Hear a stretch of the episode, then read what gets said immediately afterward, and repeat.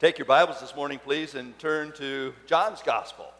John chapter 4 this morning. John chapter 4. I love the church. I love the church because it's the assembly of called out ones. I love the church because it's the body and bride of Christ. I love the church because it's a family. And we are the sheep of his pasture, the, the flock of God. But I also love the church because of what we do together.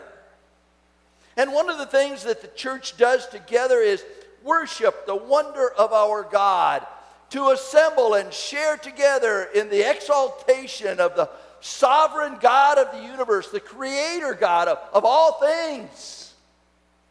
You know, there's something special about worship within the body of Christ. Now, I understand that we are to worship God no matter where we are, no matter what we're doing. And all of our lives are to be a presentation to the wonder of our God. But there is something special about the church, the assembly, getting together and sharing with one another. And I cannot wait until that takes place here at Calvary Baptist Church. But you know what I'm really looking forward to? I'm really looking forward to eternity. Can you imagine what that worship's going to be like? Can you imagine gathering around the throne and exalting the, the Lamb of God who came to take away the sin of the world and crying out, Worthy is the Lamb that was slain? John got a glimpse of what that worship would be like. And in John chapter 4, he identifies the wonder of that worship. I've asked one of our life groups to read that passage of Scripture for us. Now, it's about two and a half minutes long, so you pay close attention, please, and think about the wonder of, of what worship's going to be like when we, when we all spend eternity together. Let's share. After this I looked, and behold, a door standing open in heaven. And the first voice, which I heard speaking to me like a trumpet, said, Come up here, and I will show you what must take place after this. At once I was in the Spirit, and behold, a throne stood in heaven with the one seated on the throne. And he who sat there had the appearance of jasper and cornelian. And around the throne was a rainbow that had the appearance of an emerald. Around the throne were 24 thrones, and seated on the thrones were 24 elders, clothed in white garments with golden crowns on their heads. From the throne came flashes of lightning and rumblings and peals of thunder, and before the throne were burning seven torches of fire, which are the seven spirits of God. And before the throne there was, as it were, a sea of glass, like crystal. And around the throne, on each side of the throne, are four living creatures full of eyes, in front and behind. The first living creature, like a lion. The second living creature, like an ox. The third living creature, with the face of a man. And the fourth living creature, like an eagle in flight. And the four living creatures, each of them with six wings, are full of eyes all around and within. And day and night they never cease to say, Holy, holy, holy is the Lord God Almighty, who was and is and is to come. And whenever the living creatures give glory and honor and thanks to him who is seated on the throne, who lives forever and ever, the twenty four elders fall down before him who is seated on the throne and worship him who lives forever and ever. They cast their crowns before the throne, saying, Worthy are you, our Lord and God, to receive glory and honor and power. For you created all things, and by your will they existed and were created. Isn't that going to be a great day? When we all gather around the throne and we declare the wonder and worthiness of our God. Gives me goosebumps just to think about that time in, in heaven as we all share together. But until then, we have some insights about what worship ought to be here on earth. Now, here in John's Gospel, chapter 4, we have the account of Jesus and the Samaritan woman. And there are a lot of ways to digest this passage of Scripture, and, and you know that the Samaritans were not to associate with the Jews, and that which Jesus was doing was culturally incorrect.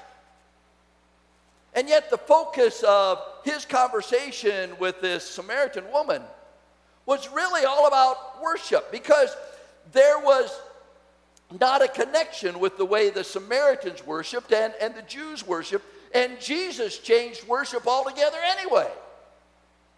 I want you to follow along in, in the text as we read this passage of Scripture, and then we're going to go back and, and we're going to see what, what worship was, was all about. We're going to start in verse 20. There, the woman says, Our fathers worshiped on this mountain. But you say that in Jerusalem is the place where people ought to worship. Jesus said to her, Woman, believe me, the hour is coming when neither on this mountain nor in Jerusalem we will worship the Father. You worship what you do not know. We worship what we know, for salvation is from the Jews. But the hour is coming and is now here when the true worshipers will worship the Father in spirit and truth. For the Father is seeking such people to worship him. God is spirit. And those who worship him must worship him in spirit and in truth. I love the church because we gather together and we worship together. But I want you to know something this morning. Look up here with this quote, will you please? True worship is not just singing out loud for a load, gathering together and having a great time of celebration.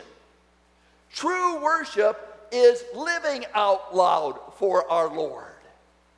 And Jesus was identifying the wonder of God as we take our lives from this place and we go out into our culture and live the wonder of who our God is.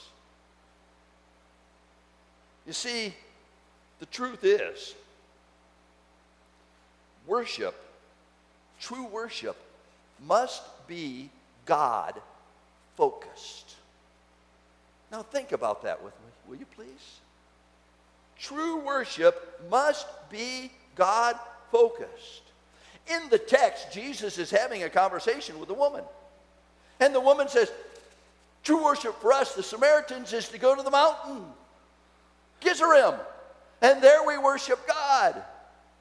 Jesus said, True worship for the Jews is to go to Jerusalem, and there we worship God. But worship is not about a place. For the Samaritans, worship was closely linked to that sacred place, Mount Gerizim. For the Jews, worship was closely linked to the pilgrimage festivals, whether it was Passover or whether it was Pentecost or Tabernacles, where they gathered together in Jerusalem to, to worship God. But that's not worship. You see, true worship must be associated with God and God alone. It's not about a place, as wonderful as that place is. It's not even about sharing together with others who have the same focus, as wonderful as that is. True worship is not about a place, it's about our God. And that must be the focus.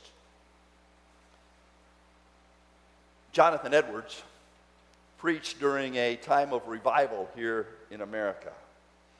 And he had this to say God had respect to himself as his last and highest end in this work because he is worthy in himself to be so, being infinitely the greatest and best of all beings. All things else, with regard to worthiness, importance, and excellence, are perfectly as nothing in compared to him all that is ever spoken of in the scripture as an ultimate end of God's works is included in that one phrase the glory of God.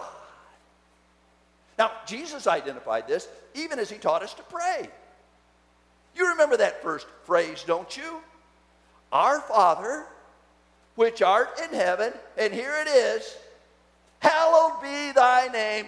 Worship is of you. Glory to you because it's all about who you are. And we must recognize that worship begins and ends with our sovereign God.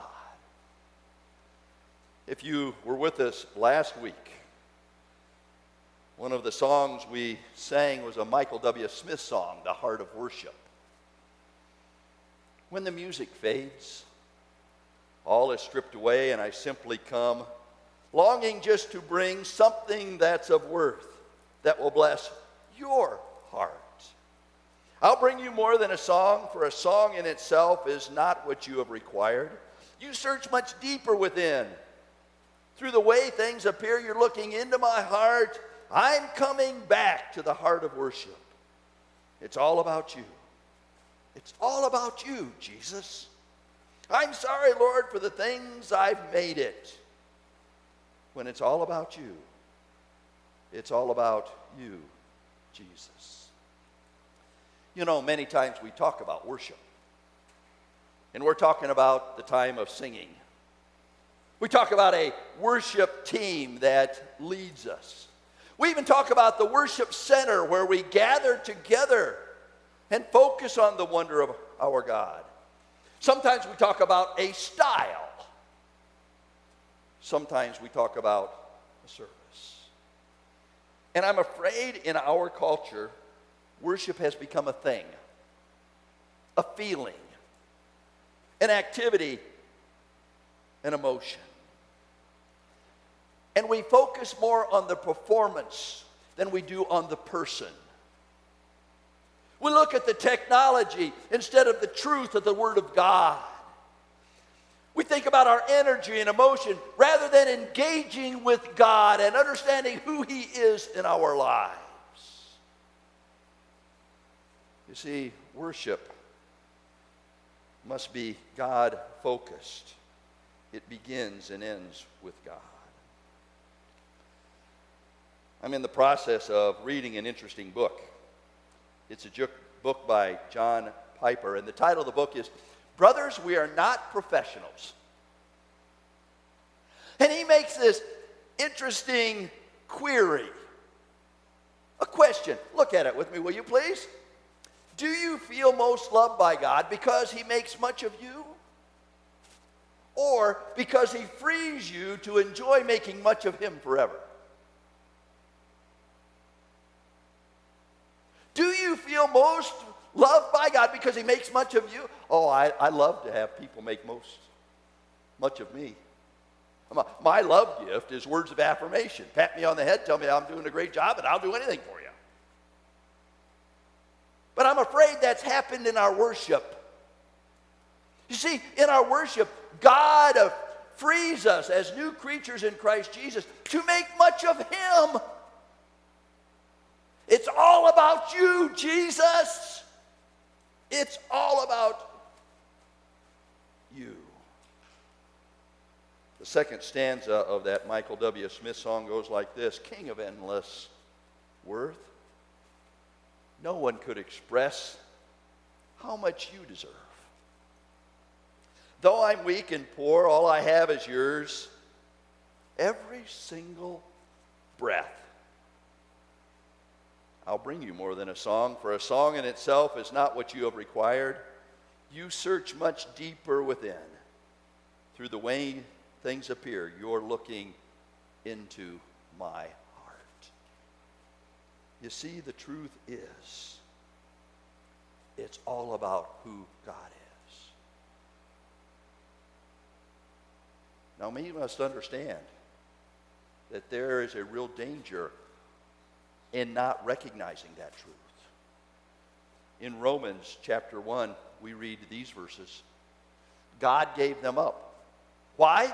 Because they exchanged the truth about God for a lie and worshiped and served the creature rather than the creator who is blessed forever. Amen.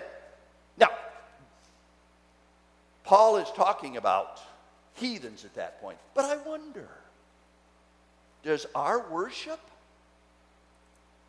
ever become identified because we worship and serve the creature rather than the creator who is blessed by God forever?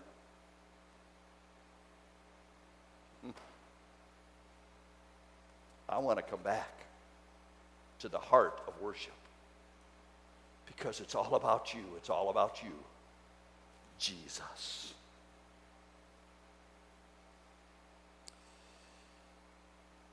Jesus, in talking with the Samaritan woman, said,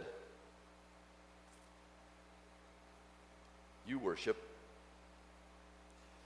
You worship what you do not know, verse 22. We worship what we know for salvation is of the Jews.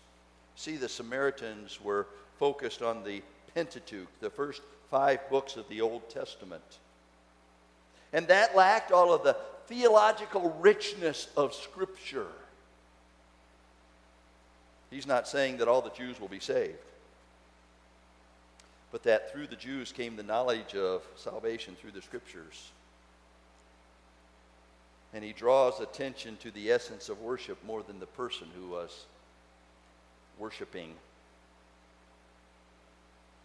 He also clearly identifies the truth that the ministry of Jesus would radically transform worship because it's all about God.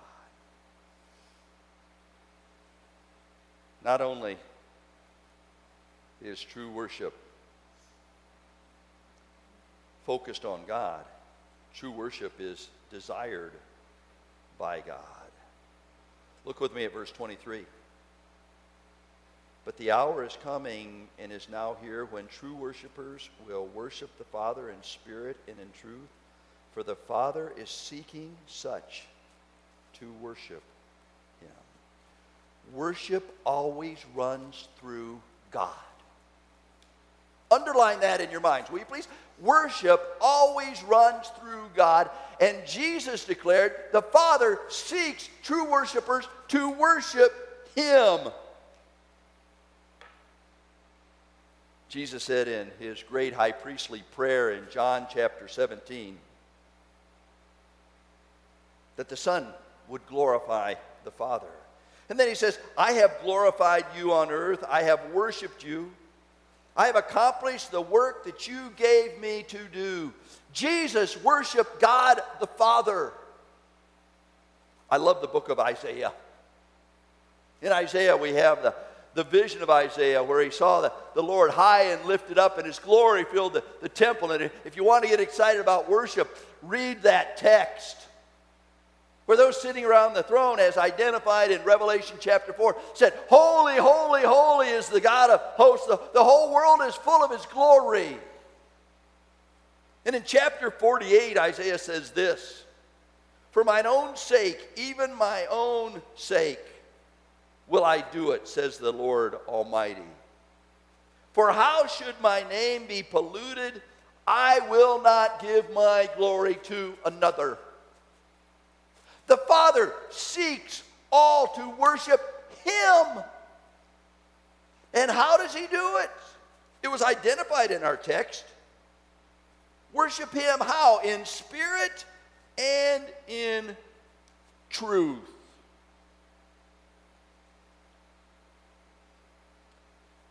Worship.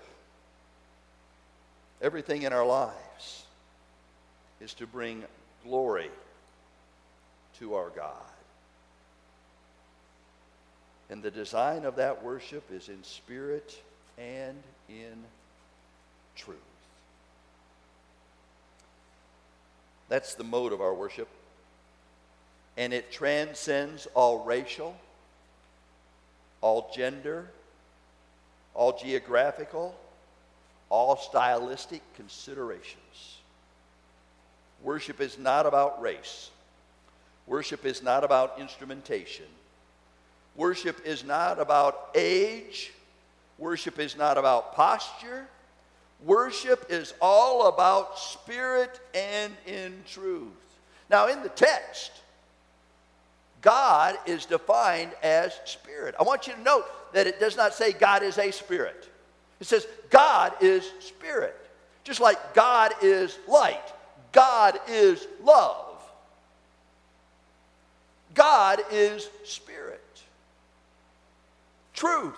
Jesus is truth. Jesus said, I am the way, the truth, and the life. No man cometh unto the Father but by me. And in John chapter 1, we read that grace and truth came through Jesus.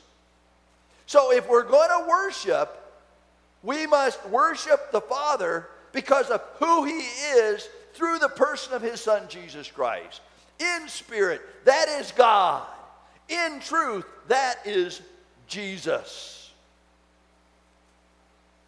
And that is how God designed it.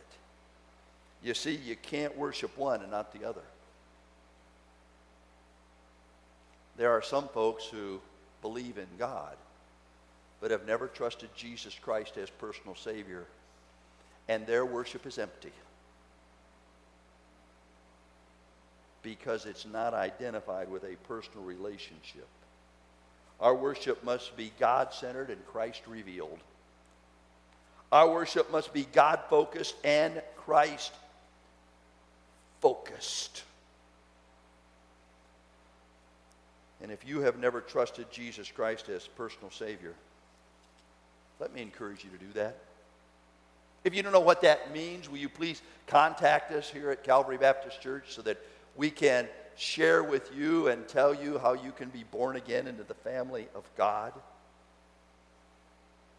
Because until you do that, your worship will be empty and meaningless.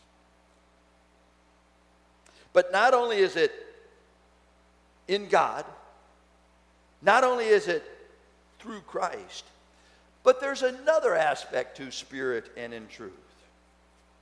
You see, our innermost beings must be lived out in, in truth.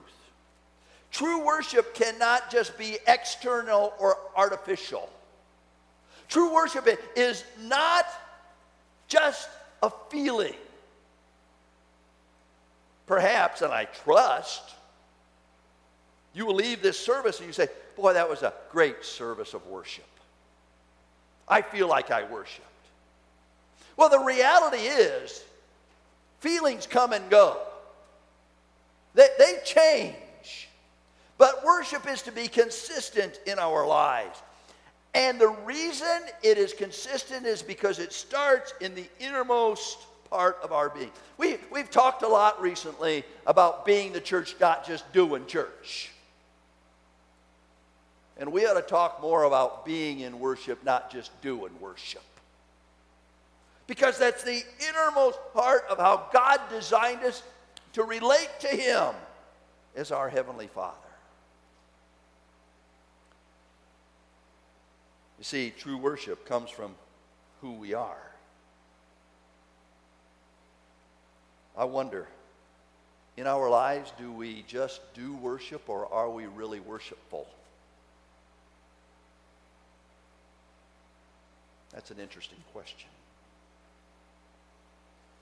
Now, how do we accomplish this? Very quickly this morning, I want to invite you to turn to Hebrews chapter 12. Will you please? Hebrews chapter 12.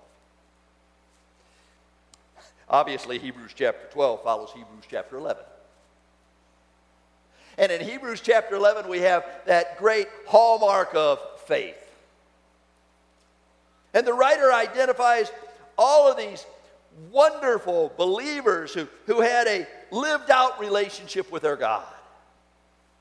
It's not just about who they were, but who they were then was demonstrated in what they did. And they lived out their faith even in the midst of persecution.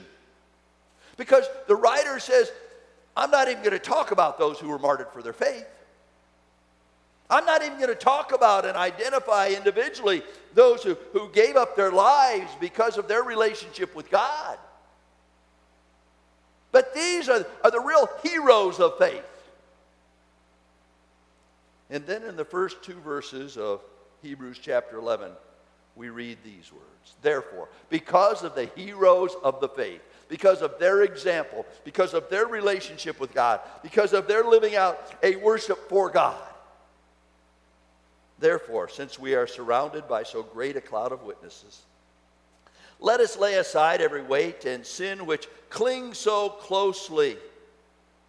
And let us run with endurance the race that is set before us, looking to Jesus, the founder and perfecter of our faith who for the joy that was set before him endured the cross, despising the shame, and is seated at the right hand of the throne of God. The writer tells us how to worship. And he begins with the first phrase of chapter 2, of verse 2, looking to Jesus. We must keep our focus on Jesus Christ. Now, I know that there are, are, a lot of distractions in our lives. We all have them, right? I, I don't know about you, but COVID 19 has made me prickly. I don't like wearing masks. I don't like not meeting with people. I don't like running into folks in the store when I see this part of them and I can't identify who they are. Has that happened to you? I, I, I don't like ha- having to think about wiping down surfaces and putting Purell on my hands and, and, and wearing gloves when I touch things that I don't know who else has touched it. I, I don't like that. And, and I get distracted very easily in my life. But the focus of my life, even amidst those distractions, must be Jesus Christ. And the scripture tells us, who for the joy that was set before him endured the cross, despising the shame. Jesus had distractions. Boy, did he have distractions. All you have to do is read the gospel and find all of the people that were clamoring for his attention, all the religious folks that wanted to deny his ministry. Uh, all of those who, who felt he was unfair and wondered about who he was, and, and even his family didn't understand who he was. But in our worship, you and I need to focus on Jesus Christ, as the song says. It's all about you. It's all about you, Jesus. It's not about me. And if you lose that focus, you'll lose your worship. So, how do you keep that focus? Jump up to verse 1, will you please? It says, Let us lay aside every weight and sin which clings so closely. Anything that conflicts with our relationship with God anything that misses the mark of who God is, anything that distracts us and does not allow us to clearly see Jesus, needs to be laid aside. You know, Facebook can do that. Social media can do that. Public media can do that. You want to lose your sense of direction? Watch the news some night.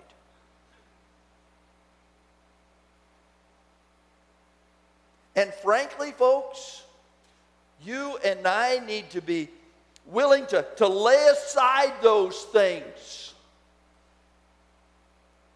that cling so closely to us and weigh us down and do not allow us to focus our complete attention on Jesus. talking with somebody that recently who said, I've just quit Facebook. I decided that Facebook was not my friend because it didn't help me focus on Jesus.